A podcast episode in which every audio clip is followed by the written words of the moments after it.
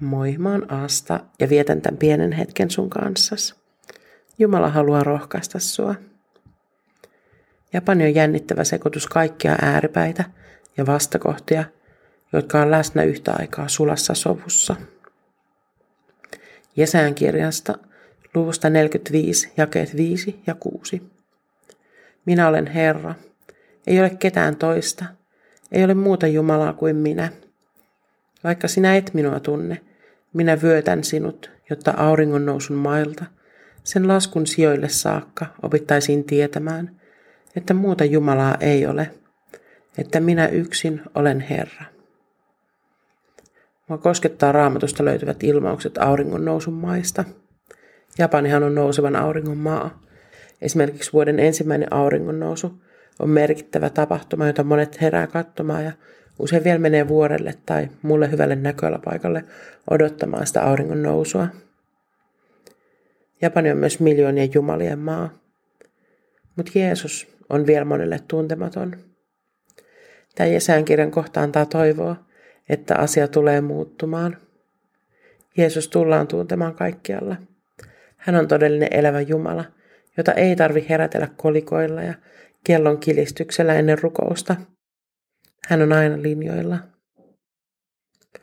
Lähetyskenttänä Japani on vaikea. Ensin täytyy opetella kieli, jotta pystyy kommunikoimaan, eikä Japani ole kielenä helpoin opiskeltava. Sä voit oppia paljon japanilaisesta kulttuurista ja oppia sujuvasti toimimaan kuten paikalliset, mutta yhtäkkiä sä huomaat kuitenkin olevasi täysin pihalla yhteisöstä. Sä oot kuin vesitippa Goretex yhteiskunnan pinnalla. Mutta Jumala tekee ihmeitä. Hän voi murtautua kaiken sen läpi ja hänen rakkautensa pystyy tavoittamaan myös japanilaisten sydämet. Ja joskus myös lähetystyöntekijä saa olla läsnä tässä prosessissa ja nähdä, miten Jeesus tulee tutuksi ja rakkaaksi. Ne on suunnattoman suuria ilonhetkiä. Haluan rohkaista sua lähetystyön pariin. Eti oma paikkasi lähetystyössä. On vielä paljon ihmisiä, jotka ei ole kuullut Jeesuksesta – ja sanoma on vietävä heille. Ja Jeesuksen antama lähetyskäsky velvoittaa kristittyjä toimimaan.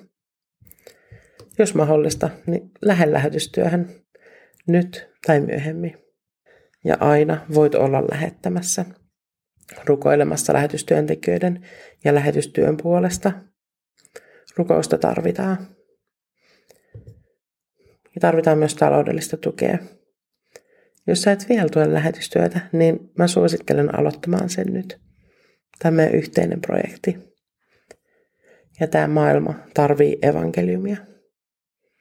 Rukoillaan. Pyhä Jumala, sä oot ainoa elävä Jumala. Vielä on paikkoja, joissa sua ei tunneta. Kiitos niistä monista lähetystyöntekijöistä, jotka on ottanut kutsun vastaan ja lähtenyt viemään evankeliumia siunaa heidän työtään ja innosta yhä uusia ihmisiä lähtemään ja lähettämään. Nosta esirukoilijoita ja taloudellisia tukijoita. Aamen. Siunausta sun päivään.